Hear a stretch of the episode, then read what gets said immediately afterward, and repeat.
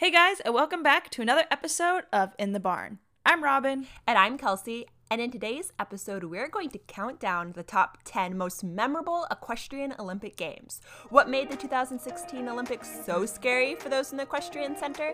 Did Germany cheat in the 1936 Olympics? Stick around to find out.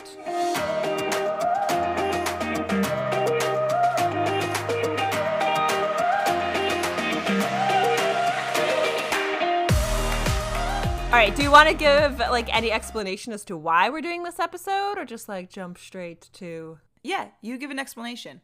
Oh, I don't have one. I was just thinking so Neither do I. That's why I volunteered you. I don't even know how we decided to do this topic. I know obviously it's the Olympics, and I think we were just looking for interesting Olympic moments and found quite a few and thought we would share those interesting Olympic moments throughout the life of the Olympics uh, as it pertains to horses. So I guess that's what what we're doing is memorable memorable Olympic games, horsey style. Well, it's not necessarily memorable in like the good sense. It's more of the Olympics in review, problems and controversies when it comes to our four-legged equine friends. I guess we should just start with uh, number ten. The number 10 uh yeah we're doing a countdown from 10 to 1 in case you didn't know how countdowns work we're doing a countdown starting at 10 which is still memorable but like on the lower end of memorable. And then we'll end off on number 1 which is peak. And you can argue with our order. You can like that's we, we this is our order. This is what we thought made them most memorable. If like you disagree that's fine. That's fine. You're allowed to disagree. Like leave a comment leave a review and uh, re-rank them for us if you disagree. In 10th place, their number 10 most memorable, most controversial, I put 1992 Barcelona. So this actually was a pretty interesting games. We have talked about this one a lot. Uh, if you want to know more about Barcelona Olympics, go and listen to the last our last episode all about heat. But this was the Olympic Games where they discovered that the equine was an athlete too. Uh, before this time, no one had really thought of the horse as being an athlete. We now think of horses needing sports medicine just the same way people need sports medicine, that they need the therapies and the treatments and all of this stuff the same way people do. We hadn't really thought of that before at the Barcelona Olympics, we those Olympics were a hot mess, literally a hot mess. But this was the Olympics that really launched a lot of our heat research. We under, we learned things like it's okay not to scrape your horse between hosing them. Horses can drink cold water after you ride them.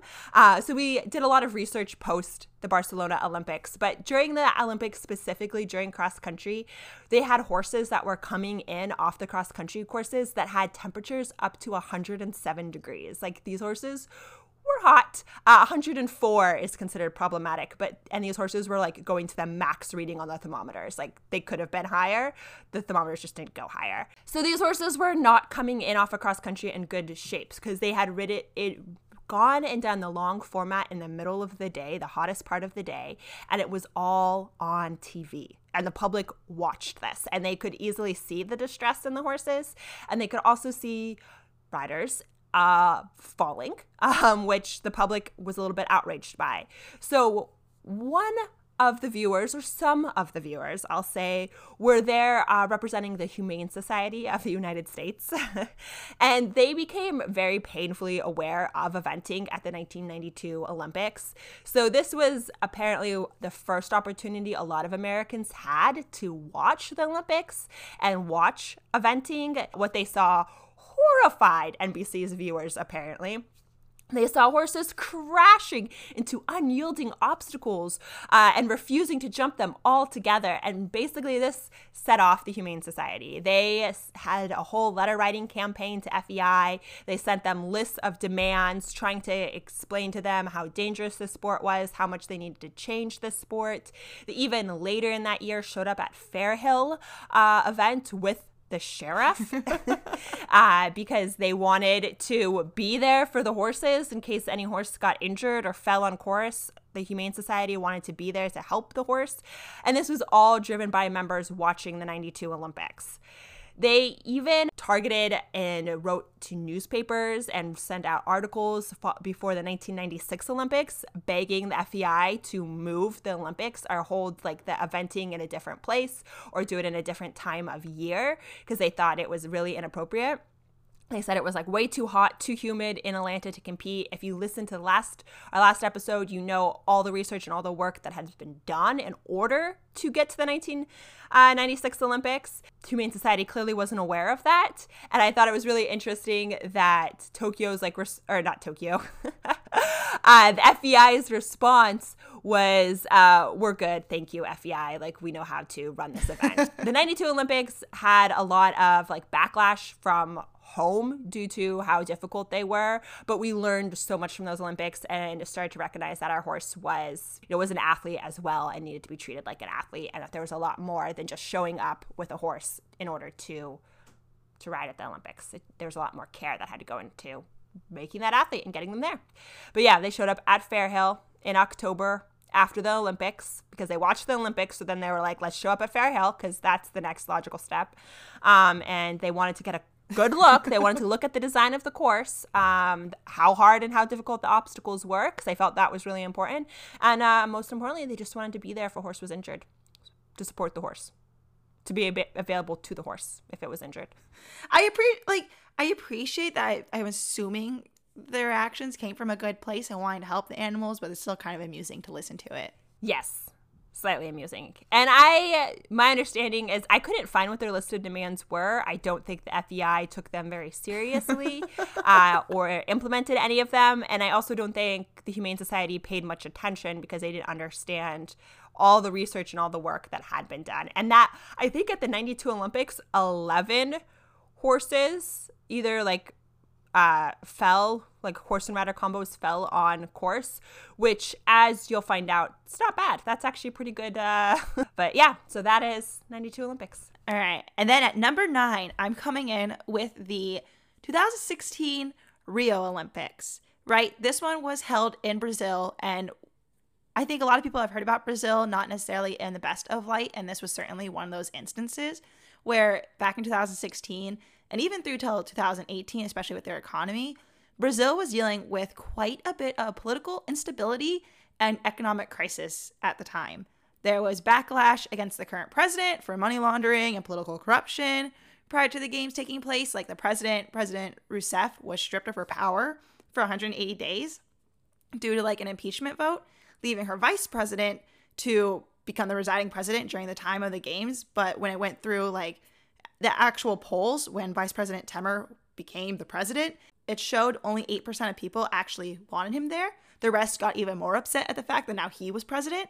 So there was a lot of outrage. And because of like the whole shifting of political power, the impeachment votes going on, crowds and like rallies and protests were becoming increasingly bigger and more upset and more volatile to some extent. And then at the same time, Brazil was experiencing one of their worst economic recessions since the 1990s. And this was affecting those participating in the Olympic Games. For instance, three members representing Spain were robbed at gunpoint. The Australian Paralympic team was also robbed at gunpoint. And then the Australian rowing coaches were robbed at knife point. The Red Line Expressway, which was the main road leading into the Olympic site, became a really popular place for gang related shootings to take place. Cool. So there was a lot going on. Apparently. yeah, yeah, there was a lot happening. There was actually more instances of like people getting robbed, people like people randomly disappearing and dying that were like guards and police officers and stuff. That like these far extending crazy circumstances ended up reaching the stables at one point. It ended up being on August 6th, a stray bullet was fired into a media tent in the Equestrian Center. No one was hurt during the incident, although it did almost hit a British freelance photographer. And originally they just thought like it was something falling off the top of the tent and just like landed on the ground. And people went over to check out what it was. And they're like, oh my God, that's a bullet. that's concerning. Gosh, that's yeah, I thought there was two bullets. I think they found two bullets in the stable area. There what? Yeah, There's okay. another bullet incident. So that one happened August 6th and police went to investigate it and they're like, "Yeah, so we don't think this has anything to do with the horses. we actually think they might have been trying to shoot down our blimp. So you guys just got like a fair like a stray bullet. blimp attacks." and then August 10th, so within the same week, just 4 days later, a stray bullet was found inside the Olympic Equestrian Center close to the stable. And upon response to this, one of the people was like, Don't worry, we'll dive into this to figure out where this bullet really came from, what's really going on. But like, I couldn't fin- figure out or find any information on like what they concluded from that. But everyone was like, I don't think it's I don't think it has to do with the horses. I don't think like anyone's trying to shoot the horses. That would be just like so nerve wracking. And like, what if, I mean, I don't know. I just would be so scared to have my horse there just, just in case. Like, I get you're not shooting at horses, but two bullets is a lot of stray bullets. Well, so on top of that, not only was it two bullets, it wasn't like like one bullet found in track, one bullet found in like the swimming pool. It was two bullets within a week's time on separate incidences found within like the equestrian area. Yeah. Were there stray bullets found other places? Or just in the horse barn? I didn't look into that. Was there other stray bullets? I don't know. I don't know. I was just that was the thought that came. No. Because I'm like, where were the horses that they were in a situation where stray bullets could be? Because like they're just in downtown Brazil. I guess Brazil's like a country, but like downtown Rio, just off the strip. Like where were the horses that they were accessible? I don't know where exactly the horses were, but I do know their stable area was located near the military uh area. And so I don't know if some of these stray bullets were aimed at like the first one they attributed to gangs trying to shoot down the police. So I don't know if like the other stray bullet was them aiming at like the military and stuff. And at one point during the competition, like before it took off, they're like, "Hey, could you guys like maybe stop doing shooting exercises during the day? It's freaking out our horses." oh, sure, yeah. And the military was like, "Sure, sure, we'll put our training exercises on hold."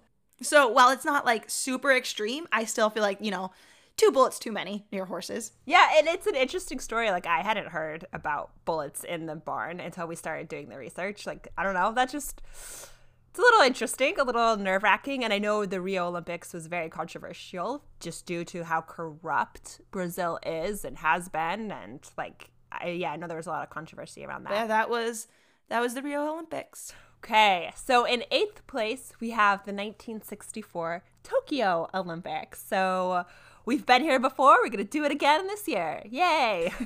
so, this Olympics are a little bit of a sunspot. See, this is a nice moment. Is that this was the first Olympics that women got to compete in. So, this was the, well, for eventing, excuse me, for eventing. So, the first female competitor in eventing was Helena Dupont, who rode horses for USA.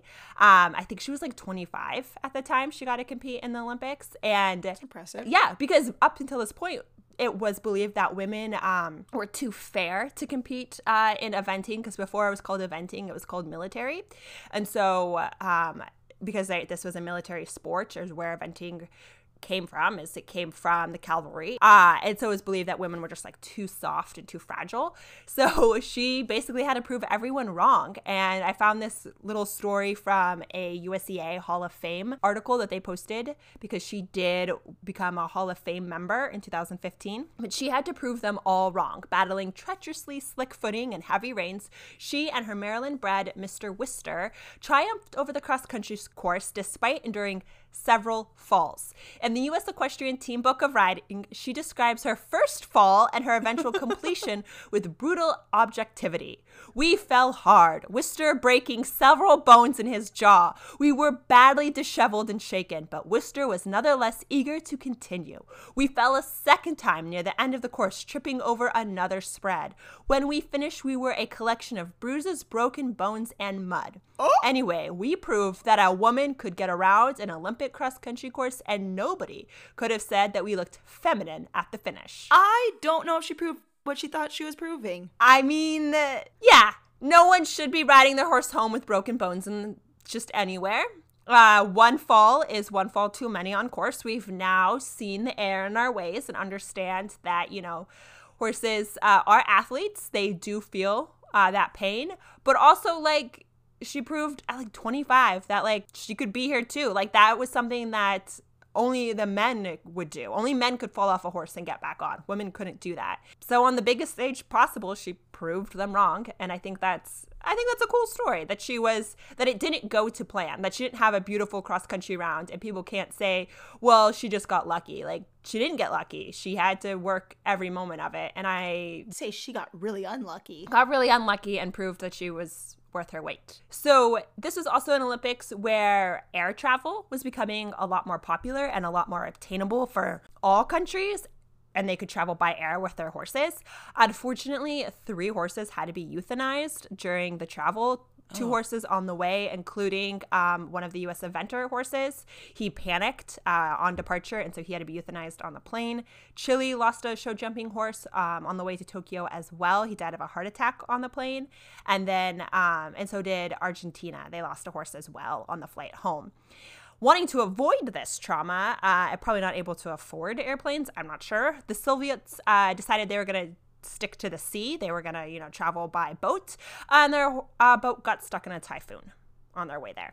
But thankfully, uh, they made it okay. No one, they didn't have to destroy a single horse. They all survived. That is the joy of Ah. traveling. That's giving me so many flashbacks to watching that one scene from International Velvet. Which I thought wasn't real, and apparently that was based off a true story. I thought that made no sense. I thought that was ridiculous. I was like, there's no way a horse would just start panicking on the plane and they'd have to like euthanize it on the plane like that. There's no way. That makes zero sense. But um apparently that was true story. But also 1960s airplane travel is probably a little bit different for horses than it is today. So there's that. But also wasn't International Velvet the 80s, so I feel like they should have figured it out by then. They had a couple years to figure it out. International Velvet was filmed in 1978. Okay, so a few years after, so maybe I don't know. I don't know. Coming in at number seven, we have the 2008 Beijing Olympics, where everybody was just caught doping their horses. There was the really big scandal that happened within show jumping. Originally, you had four horses that tested positive for an illegal substance, which was capsaicin. I think is how you say it. Actually, I don't think that's how you say it, but that's how I'm going to say it. Capsaicin is classified as a doping substance. It's prohibited due to its hypersensitizing properties and as a medical class A substance for its pain relieving properties. It has always been an illegal substance, but there had recently been new developments with techniques to determine the use of it. And so I think that was really what was happening to a lot of people. There was Brazilian rider Bernardo Alves and his horse Chupa Chup. There was Germany rider Christian Ahlmann and his horse Koster, which he attributed his horse testing positive for it to the use of chilies, which he was using to promote blood flow. And uh, capsaicin is an extract from chilies, and so he used chilies on his horse to promote blood flow. But he thinks that is how the substance got within his horse's system and how he was able to test positive for it. Sure, sure. And then there was also Irish rider Dennis Lynch and his horse Lat- La Latinwa. La- Latinwa? sure. And he um, went to tribunal when he was arguing against it and said that he was using a product called Equiblock. And this is a topical pain reliever. He said that apparently he uses Equiblock on his horse's lower back prior to exercise quite commonly, but ended up testing positive for it and they weren't willing to reverse their decision to eliminate him. And then also Norway rider Tony Andre Hansen and his horse Camiro tested positive for capsaicin. And these are all show jumpers. These were all show jumpers. The other show jumper that tested positive a little bit later on was Brazilian rider Rodrigo Pessoa with his hmm. horse Rufus. He tested positive for Novamide, which is prohibited due to its pain relieving properties, and it's also a part of the capsaicin family. And then there was another rider for the United States, rider Courtney King Dye with horse Mythilus, and she was in dressage. Her horse tested positive for Felbinac, which is used as an anti inflammatory and a pain reliever.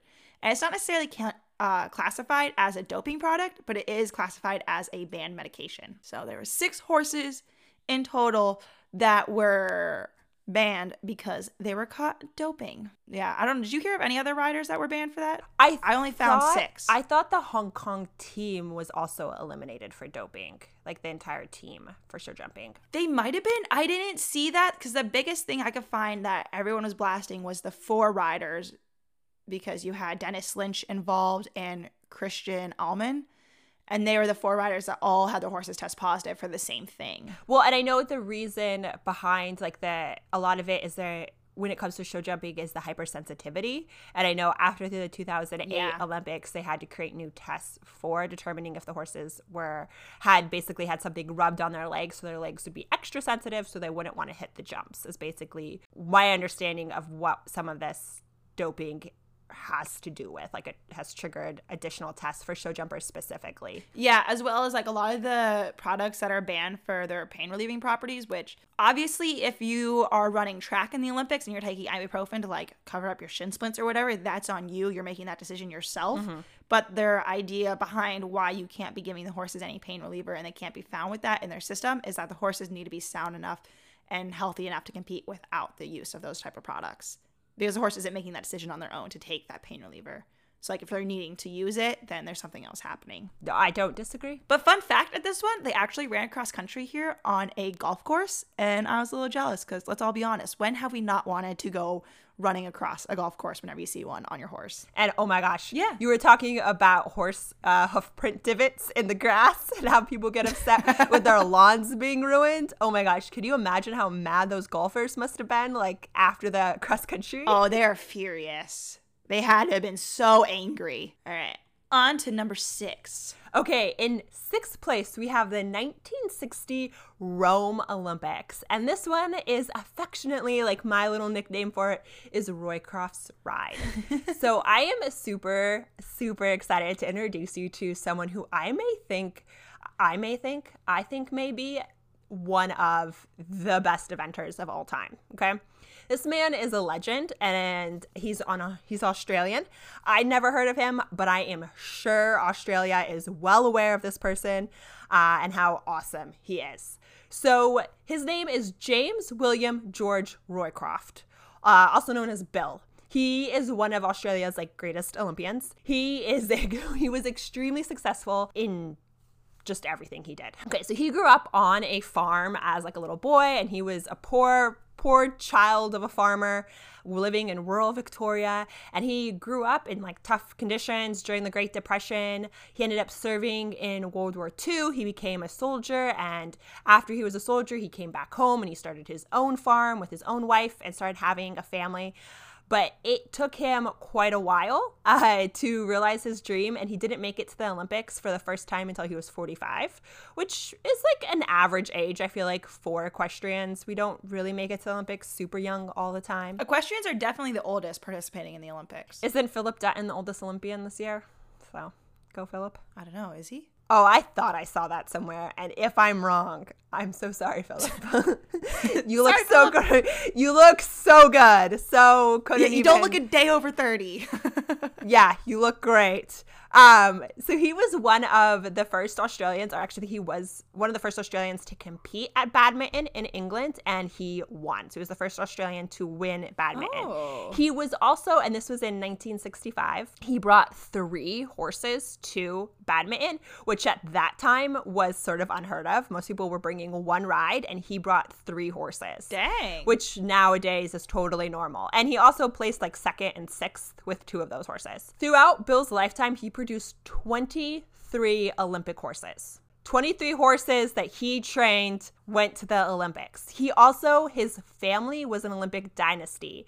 So both him and his two sons and his wife all competed in the Olympics. Dang. Okay. Dang. And Wow, him and his son, he won, I think, bronze at every Olympics he competed in. He competed in four different Olympics, and he also won.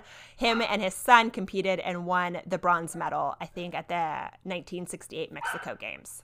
you have someone in the background I announcing so do. I so do. All of that, all of his accomplishments is not what made him a household name. What made him a household name is the 1964 Olympics. Right? That's what I'm talking about? Nope, 1960. it was the 1960s cross country day and show jumping day that made him a household name. According to Jimmy Wofford, when we look at the Olympics or when we look at eventing, there are different eras. And so in the 60s, that was part of the fox hunting era. Uh, it lasted from 1952 to 1984. And this was basically sort of the Wild West of eventing. It wasn't as bad as the military era where we didn't really understand how jumps worked. We started to understand how jumps worked in the 60s and 50s, or yeah, from the 50s to the 60s, 70s, we started to understand it. It was becoming a little bit more civilized of a sport, but it was still kind of the Wild West. So, in an article that was first published in September 12, 1960, titled Roycroft's Amazing Ride Wins Gold Medal, The article opens with Victorian dairy farmer Bill Roycroft, with an amazing display of courage, lifted Australia to an Olympic gold medal when he left his hospital bed to complete the course in a three day equestrian event. Roycroft, who was suffering from a concussion, completed the course on our solo without losing a point and gave Australia its first ever gold medal in three day eventing. So, how did he get a concussion? Why was he in the hospital? Let's talk about it. Yeah, I have follow up questions. Roycroft, like everyone else, had fallen on cross country day. Uh, during the cross country course, he and his horse Our Solo somersaulted after jumping over what was reported to be like a really dangerous cement tube for some reason. Uh, I know, I remember being a kid, people hated uh, culvert jumps as well. They're just like big, round. I think it was a big cement culvert that he jumped over and had a rotational fall. Nowadays, he would have been, you know, whisked off the side, taken directly to a hospital. But, you know, in those days, like I said, it was a little bit of the Wild West. He was able to hop back onto his horse and complete the course. He had, I believe, broken his collarbone and had a concussion. So once he got to the end of the course, he had to be taken. He was a little bit groggy and he was taken back to uh, his hospital. Australia, their placing was one, two, and three uh, in the ranking. So Australia, this was back when you had four riders on a team, and the fourth person was a drop score or was a drop score. So only the top three scores for your team counted. So Australia at that time, after cross country, was in first, second, and third. And this was also when you could compete in individuals and teams at the same time. Unfortunately, one of his other teammates had to withdraw because his horse did not pass the veterinary test the next day because uh, he had torn his suspensory ligaments. Oh. And I just want to stop and say you you jogged a horse with a torn suspensory and we're like, ah, hope the vet doesn't notice. Yeah, that's that's a really good point. How did you think they were gonna yeah. pass the lameness check? right, like suspensory ligament isn't isn't a small injury. Um, more comments on this later. So basically, once they realized that Brian, I don't remember what placing Brian was in, but once they realized that he couldn't compete, his team captain and his teammates showed up at the hospital where he was in Rome in order to like tell him basically we need you to ride. If we're going to win the gold medal like can you ride? I understand you're in the hospital um, with a concussion and a broken collarbone and your arms like in a sling, but like any chance you can ride? And Roycroft was like, yeah, totally, I'll ride. Uh, however, the doctors were like, no, you you can't leave the hospital. Like this isn't healthy. And so Roycroft basically insisted on signing himself out. They had to bring an Australian doctor in, I think, to convince the doctors to let him out.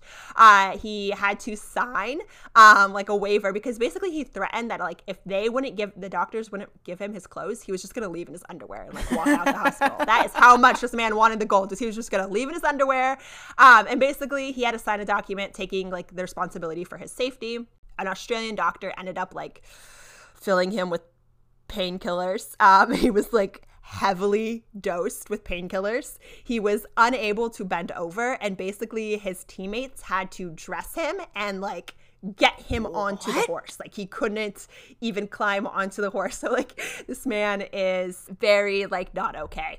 Um, basically, they pu- pushed him onto the horse, and he didn't miss a single fence. Clean round. I can't even do that without a concussion, broken collarbone, and being dosed up on pain meds. Yeah, and apparently after his ride, he asked for a steak and a glass of beer. so. Wow, that's another one that sounds just like International Velvet. I'm getting all sorts of flashbacks. Right, and I was just like, is it this is this is like so much like 1960s though, white men's medicine. Like I'm fine, just give me some beer and some dirt and like I'll get through this. Uh, but yeah, he ended up going on and competing in several more Olympics after this. The one thing I do want to point out is that the victory photo, all four team members are dressed in on their horses. And I just want to again, Brian, your horse has a torn suspensory. Yeah. Do you like? Do you think maybe you should not be riding your horse around for the victory lap? I know it's cool, but like, can we hand walk the horse? Like, can we just like leave them in the stall. Totally unrelated horse fact, but the 1960s Rome Olympics is what triggered the need for future doping tests at future Olympics. So this was because uh, in one of the cycling competition, a Danish cyclist collapsed and died after his coach gave him meth, and the Olympics the Olympic Committee realized that in the future they need to find a way to test for banned substance. And so at the 1960 Winter Games in France, they did test, they had a test ready for uh, banned substances, and they found um, one one person failed the test because they had uh, drank beer, and apparently beer was a banned substance at 1968 Olympics. oh my god. Wait, did the cyclist know he was getting pumped with meth, or did like the coach do that without his knowledge? I don't, I don't think he, he knew. I don't Oh my or God. fully understood what he was that thinking. That poor guy. That sucks. Jeez. But meth will give you energy, though. You know, I we've definitely heard this. Yes, but it also kills you. So let's all avoid just let's just avoid meth in general. I mean, also totally unrelated to Olympics, but like meth and cocaine, huge issue was like a huge issue in the racehorse industry at this time as well. Oh yeah, yeah. Stay tuned for next week's episode. Okay, moving away from the meth and on to the Olympics in position number five is going to be the 1968 Mexico City Olympics, which were fortunately, because it's the last time it happened, but also unfortunately, the last time horses died in the Olympics. So I mean, I'm glad it's been that long. I'm glad it's been that long, but geez, I wish we would have gotten our crap together sooner than that. For the Olympics in Mexico, there was a few issues that kind of contributed to this a little bit. There's also some other issues that are happening on the side that weren't necessarily attributing factors, but are also just interesting to note. For starters, the footing there was really rocky. The Mexico climate was really hot and humid, as well as Mexico City sits 2,300 meters above sea level, resulting in 30% less oxygen. And it was showing that horses that were flown in to race and then were immediately flown back out within like a two to three day period, they didn't show any changes in performance. Horses that were flown in that stayed there for a while at that raised elevation took approximately four weeks to adjust to it. And around the 10th and 20th day, the horses showed their weakest and like most exhausted moments. And the first horses that were flown in during the Mexico City Olympics were flown in partway through September and then they competed midway through October. So I think maybe potentially we saw a lot of horses that were tired on the course because they hadn't really fully adjusted to that change in elevation yet at that time. There was also a change that occurred on course due to the heavy rainfall. So in Mexico and in those different climates, you get like El Nino, um, or not El Nino, El Nino rains and like tropical storms that come through and just absolutely dump buckets of rain for like 30 minutes and then they're gone. But they kind of ignored that factor and still held the cross country in an area that was prone to these kind of rains and floods happening. And it ended up happening on cross country day when the horses were out running cross country. They got 30 out of 49 horses through and around the course before the rains came. And it rained like torrential downpour for about 30 minutes. But once the rain was finished, there was a stream on course. They had made one of the obstacles and a jump. And there was actually, I think, three different places on course where you jump the stream. One part was at like its widest part. And before the rain, the stream was sitting at about two meters wide. After the rain, Okay, it's like six feet. after the rain, it became 12 meters wide. Yikes! Yeah, and like four feet, it rose like four feet in depth. And they were still making all these horses jump that. Like, oh my gosh! yeah, they were still making them jump that. And like the refusals they received at that counted the exact same way as like refusals before the rain happened. I'm like, I feel like there had to have been a change. Like, did no one think, huh, maybe this is a different question than what we were asking the horses to do earlier in the day? Well, yeah, even like even if you were to go slow through it, first off, is there a ditch in the middle? Like, were they gonna trip? Was it or was it the stream? Like, what were they okay? Was the footing okay? No, footing was not okay. Okay. There was like one part in the stream where I think you just jumped the stream itself, and that was the widest part when it became like 12 meters wide, which is a mm-hmm. decent, decent distance. I don't know what 12 meters. What's like wait 12, 36 feet? Yeah, so that's wide. That's a good. That's a Yeah, good distance. yeah, wide. There was another spot in the stream that they had to jump a jump, and I think someone said after their interview that all you could see was the flags to the jump. You couldn't actually see the jump, and they still went to jump Oh my it. god! Yeah. Oh my god! There's even pictures of a guy that is like standing on the shore and is like clearly trying to see how deep it is, and his whole leg is just in the stream and like he looks like he's falling over. And before the rain happened is like when the real tragedy struck was before the rains came through, there was two horse fatalities that occurred, and both were due to collapse from absolute exhaustion due to the hot, humid climate. So it wasn't because they fell over a jump and lack of oxygen. yeah, so it and if you look at when these horses were flown in compared to when they compete, they were totally within that like 20 day range of they're showing their weakest moments and now they're having to like run cross country. And the two horses that died, I think these were their names. I couldn't positively confirm this for you. I only found them in one location. I couldn't find anywhere else that it was willing to mention who the riders were or who their horses were. But it looks like it was the USSR's ballerina eventer that died, and then Irish eventer Laughlin. I think these are both the horses' name, being the horses that died on course from exhaustion. It was just so sad. The poor babies. Yikes. So, number four is the 1932 Los Angeles Olympics. Uh, this is the game of no medals. So, because 1932 was maybe in the middle of the Great Depression. At that time, Los Angeles was relatively remote. Traveling to this far off, distant uh, city was challenging.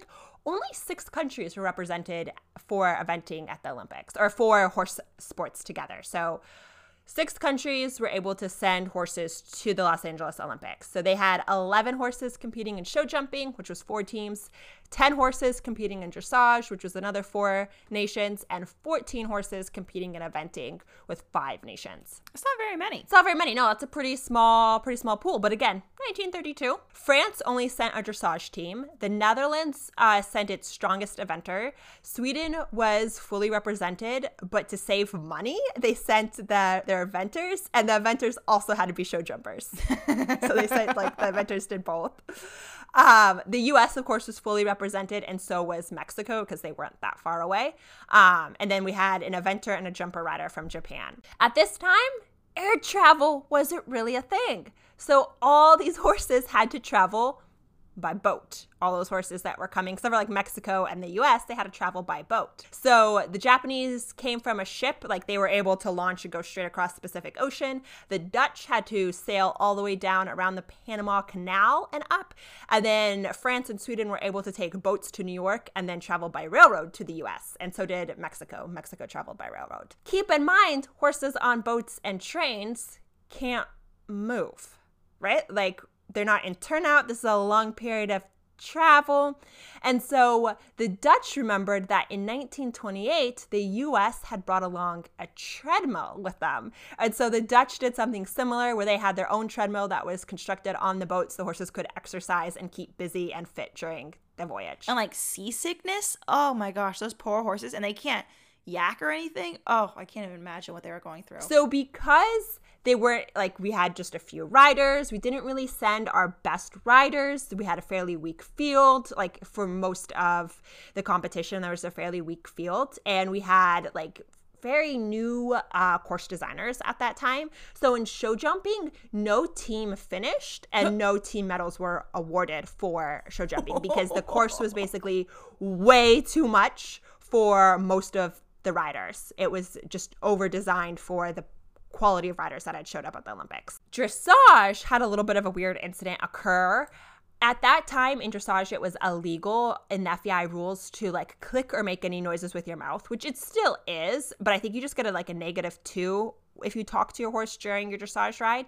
But at that time, Sweden was competing. Their rider Bertil Sandstrom, I'm not sure how to pronounce Swedish names.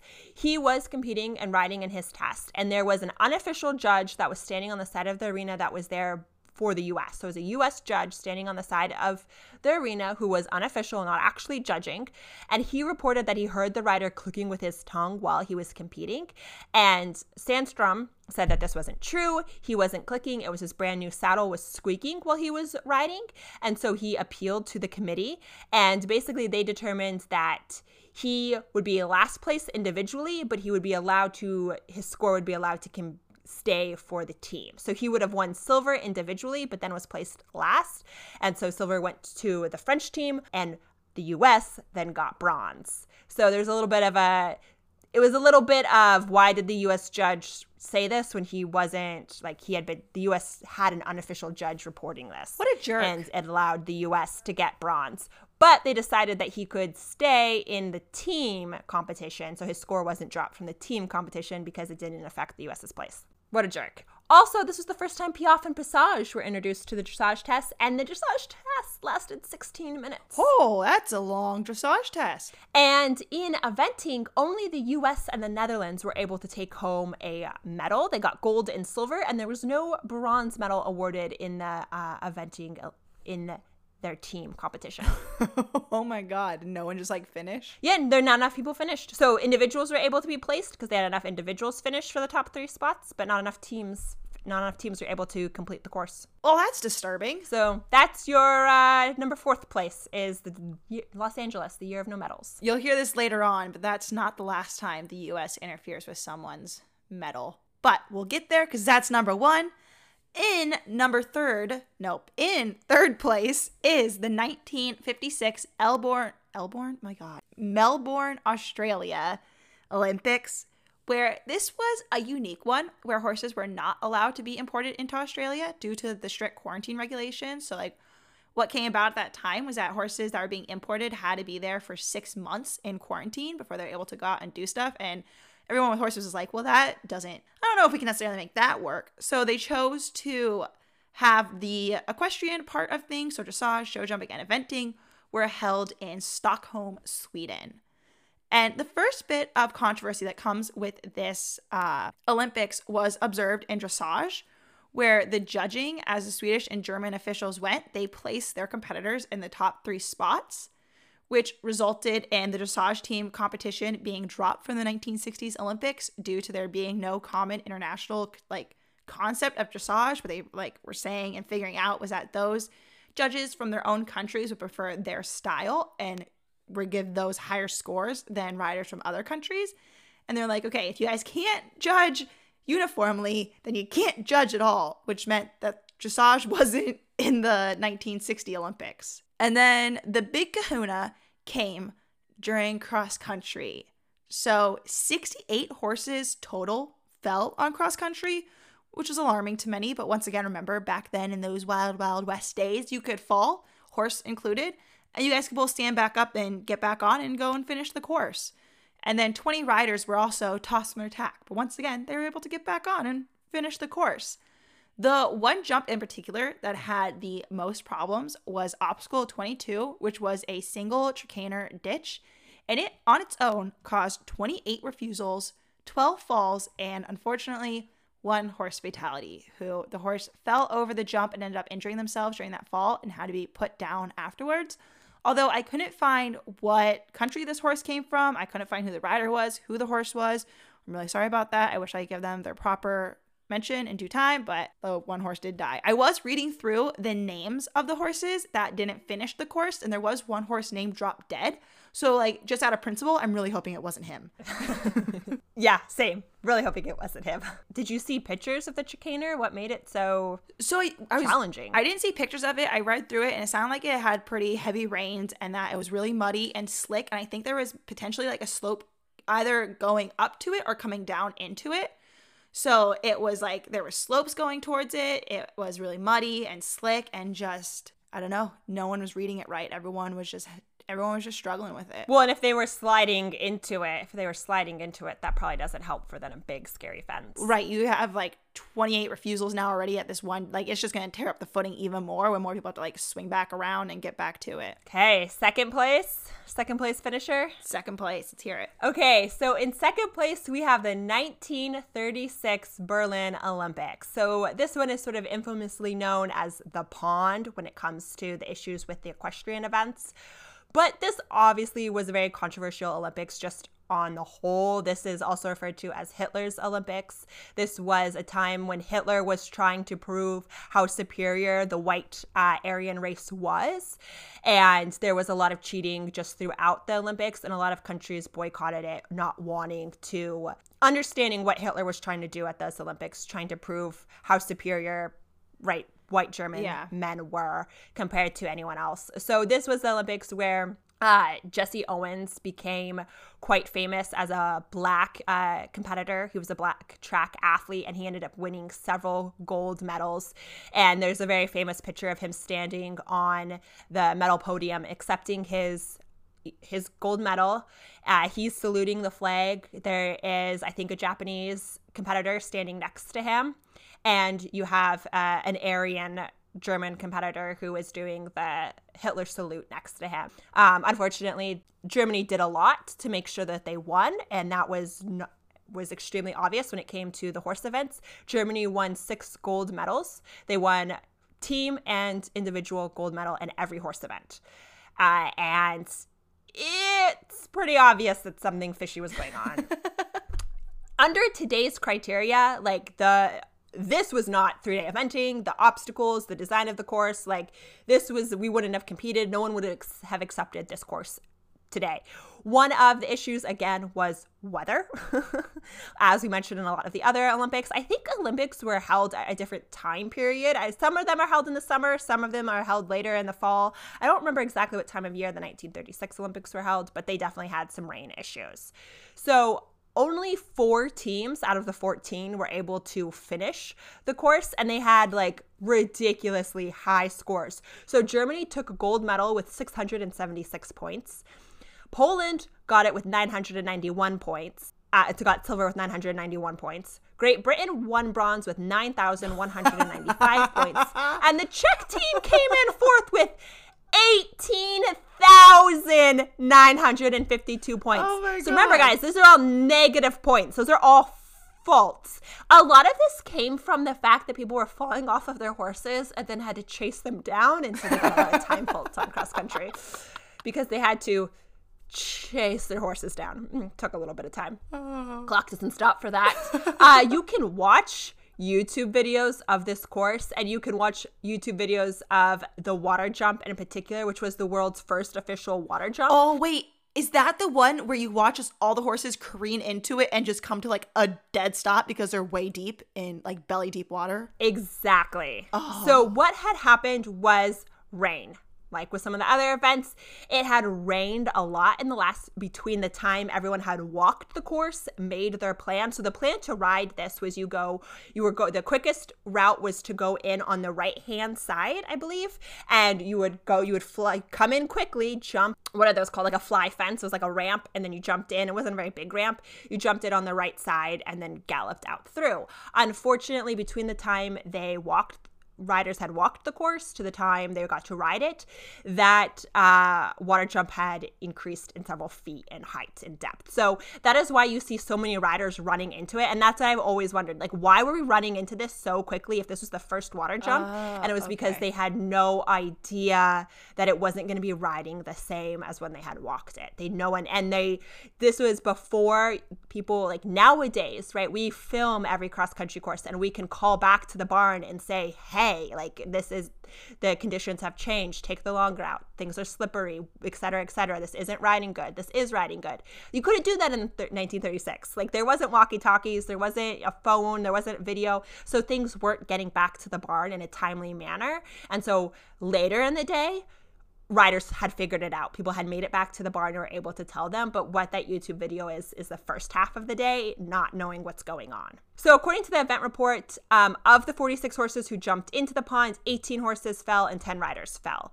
So, not all horses were able to make it out alive. Unfortunately, the t- Team USA did have to euthanize a horse on course. Slippery Slim. What? Slippery Slim uh, slipped and broke his leg and then had to be euthanized right there on a course. Oh my god, I didn't know that. Yeah, because the bottom was like so boggy and so. Uh, Oh, and a total of three horses actually were destroyed at that due to that obstacle. So one was a U.S. horse. I hate that they always use the terminology destroyed. Right? Yeah, you're right. I should. Three horses lost their lives because of that fence. Oddly Germany seemed to make it out mostly okay. I think three of their four riders jumped in and rode through really cleanly. What Germany knew that no one else knew was that you actually had to ride through on the left side. So while everyone course walked on the right side, it was the left side that had the least amount of water and had the best footing. And Germany knew this and was able to take advantage of that. Not all of their riders knew this. Um, they did have one rider, Kurfürst, ridden, or the horse was Kurfürst, ridden by Lieutenant Freiherr von Wangenheim. Uh, he he did fall off in the water um and then, like it took him a little bit to catch his horse and get back on because his horse like didn't want to get caught and he eventually like remounted and even though he had a, a broken collarbone again he continued on and finished the course. He the next day had to jump show jumping with his arm in a sling so unlike roycroft he kept his arm in a sling and decided to jump one-handed. This didn't actually go very well unlike in uh Australia's case, which it went well, uh, Kurfürst, his horse basically had like a rotational fall backwards at one of the first jumps, and every and just like laid there. No. just laid there, and everyone thought the horse was dead. But then he jumped back up and uh, continued on his, uh, got back on and continued his show jumping course, and Germany won gold. Shaw, Fanshawe fell off his horse and had to chase it for four kilometers before remounting. oh my god. Not only was he humiliated, uh, but he had like a a freaking race in the middle of it. yeah, he he ran. Uh, yeah, he. What are those called? Uh, those little fun runs. Those I don't remember what they're called. like a 5K. yeah, yeah. He almost ran a 5K. For he ran a 4K to get his horse. So that's like pentathlon. Yeah, he was running his own pentathlon. He went swimming and then had to like do a little bit of running before he got back on and ri- rode the rest of it. Do you think they like pause the course and like just wait one second while he finishes? Like, No, I am sure riders were like continuing to ride past him. Like I'm sure people were like, "Hey, buddy." your horse is back there. Oh, Jump people were probably like, "I see your horse." Yeah, yeah. Like he's way back there. You're gonna you you went too far, sir. You went too far. oh my god, he has like his helmet on. He his little jacket. No, no, they don't have helmets. They did not have helmets. I don't. They were wearing. It was all military. They were still in their like military uniforms for I think a lot of this. That's still uncomfortable to run a 4K. He must have been chafing so badly. And I'm pretty sure he fell off in the water, so like he's wet and chasing his horse down. That makes it so much better. yes. So that is the 1936 Olympics where Germany definitely pushed their luck. You should definitely go and watch that video on YouTube. I don't. You don't see any of the bad stuff. Like you don't know that horses were euthanized after that fence, but it is pretty insane. And because you look at it and you're like, who the heck designed this jump? Because it's like a bounce in and out, and it wasn't supposed to be that way. It had like risen three extra feet. And that was fence number four, by the way. That was fence number four. All right. Well, I guess, yeah, that brings us to first place for most memorable Olympics and not in the good way. This one, actually, after reading through everything, I'm really gutted for Bettina Hoy for this one. Like, it's, just, it's it sucks what happened at this one. This was the 2004 Athens Olympics. To start off, there was a lot going on with these ones between doping scandals, shifting around of medals, and like one of the horse's urine samples just went mysteriously missing en route to the lab. And they're like, that was curious. also, there's like a lot of horses getting dope there at this one. And ironically, where in 2008 uh, Beijing Olympics, four years later, Rodrigo Pessoa was eliminated due to his own doping scandal. He actually won gold in 2004 due to the Olympic rider being disqualified for his horse being doped. So Interesting. everyone was just doping. Yeah. Everything was happening dope wise. Perhaps the most interesting and I guess juiciest bit of tea that went down was between British rider Leslie Law and German rider Bettina Hoy. And although it's phrased this, I don't think it's actually fair to say like pit Leslie Law against Bettina Hoy because it wasn't exactly how it went down. What really happened was Olympic officials behind the scenes that like had nothing to do with the horsey riders, non-horsey people that went beyond above and beyond their calling and what they really needed to do. But essentially, in 2004, if you look up the results, Leslie Law won individual gold at 2004 Athens Games. However, he was originally awarded silver and Bettina Hoy was awarded gold. These results were appealed as video evidence showed that Bettina Hoy crossed the start line twice, incurring 12 to 13 time penalties. In the official document, it says 13, but everywhere else says 12. And then I saw one source that said 14 time penalties. So I don't know exactly what it was. Somewhere between 12 and 14, could have been 13, could have been 12. She incurred 12 time penalties during the show jumping phase. So what happened for her was after Hoy crossed the start line, the first time the time clock had restarted and went to zero. And so Hoy thought she had the option of circling around again before starting her round. The clock restarted once again with her when she crossed the start line the second time around. And so the whole time she was going around the course, she thought she had an accurate time clock, when in reality, that was tracking her previous time. And so when she went through across the time that she thought she was going, she went clear. She didn't get any time penalty. She like from start to finish, finished the course with under 90 seconds, didn't take down any rails. But because in the very beginning she crossed the start and then had the issue with the time clock, it counted that time against her that she was unaware of. The German team protested the time penalties that were originally applied to her score, stating that Hoy could not have known her real time as the clock did not show her true time. And International Equestrian Federation decided, like, yeah, that's fair. And so they reversed the decision of adding the time penalties.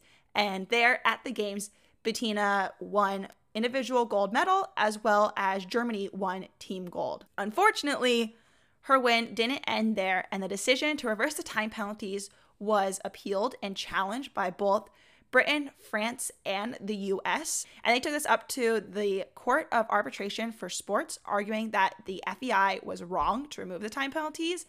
And probably one of the worst parts, and it makes me feel so bad about this, is that the US ended up waiting two days before they could get four heavyweight lawyers in to come to the appeal with them to discuss this. And so this was like really taken out of any of the riders' hands. This was out of everyone else's decision. And this was all team officials arguing for whose name gets to go on the podium.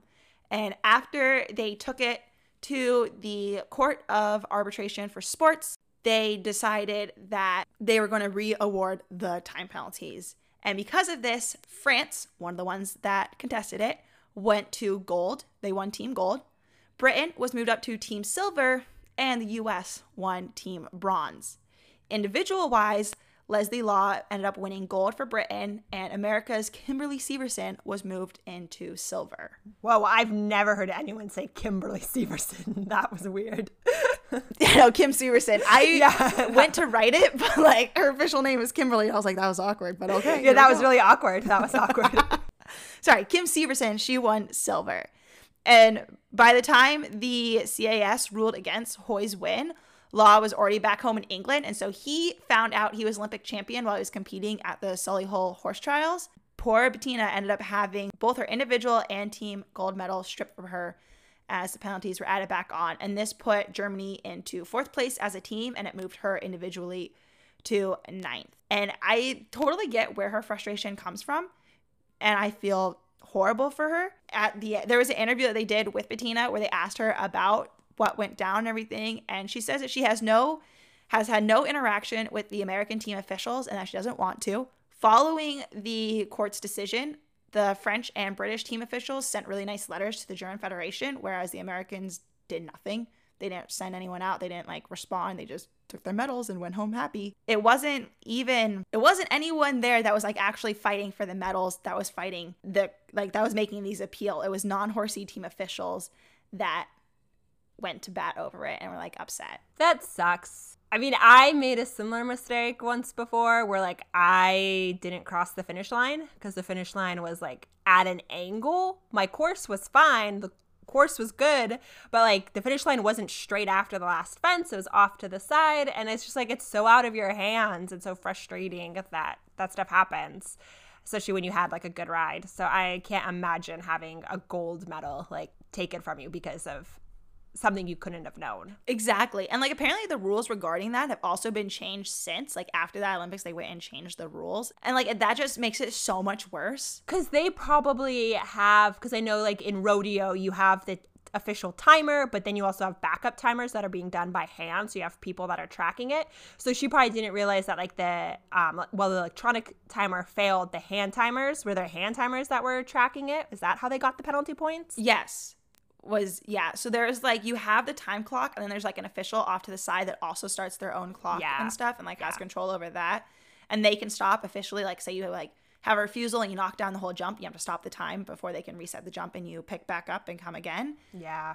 And so, like that's kind of what i'm getting at from what happened. And so she admits like yeah i made a mistake that day. But on top of that like there was a few mistakes that went into this and she feels like she was the only one that really got affected and penalized for the mistakes of a bunch. Apparently, after following that, she actually so she went home and was just kind of staying home and she contemplated for a while on just retiring and didn't wow. come back. That's a big deal. That's a really big deal to have not only what she presented with her gold medals, but then to have them stripped and give them like that's that's hard to deal with. Doesn't matter. It's one thing if it happens at like badminton or Rolex, right? Like, because that's just you. But then to also be representing your country and your team, you're not just losing your ribbon, you're losing like your country's medal. So that Yeah. definitely like that's a huge weight. Like I couldn't imagine. Because the Olympics is a whole nother stage where everyone is like micromanaging, watching everything down to a T, and where normally that she probably would have been totally fine and they would have understood what happened, and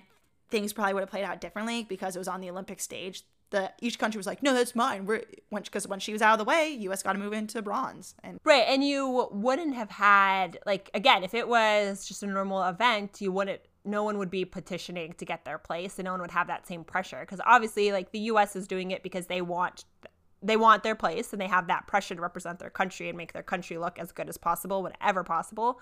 I mean, that's it's all about the team. It's not about like the individuals.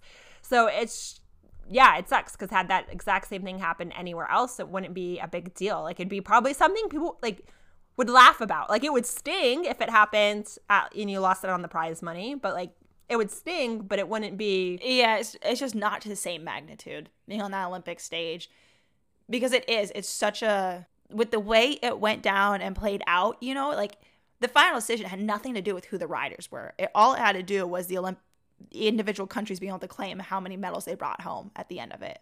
Yeah. It had nothing to do with who the actual athletes were and what they were doing. Well, guys, that's that's all we got on controversial Olympics. Hopefully, the Tokyo Olympics don't get controversial. Hopefully, all ponies come home safely. Everyone's happy.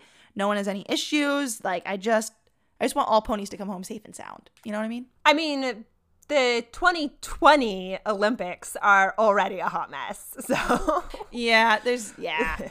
so there's there's enough. Yeah, there's enough controversy. Yeah, and there's already like what at least one horse was eliminated or yeah removed in dressage because one of the judges noticed that she had a little bit of blood on the lips, and that's an immediately immediate elimination in dressage. And then I think there's like a few other things happening, like various horses aren't passing their jogs, or like one horse got removed because he all of a sudden had like a teeth a tooth abscess. Like there's so much happening. Yeah, and I know there's been a couple teams that haven't even been able to send all their riders because of registration errors. Like that one would kill me because you have to be registered. Like there's a separate registration you have to do with the FEI in order to compete at the Olympics. And if that wasn't done in time, you don't get to get to compete. And it's just like, oh, paperwork.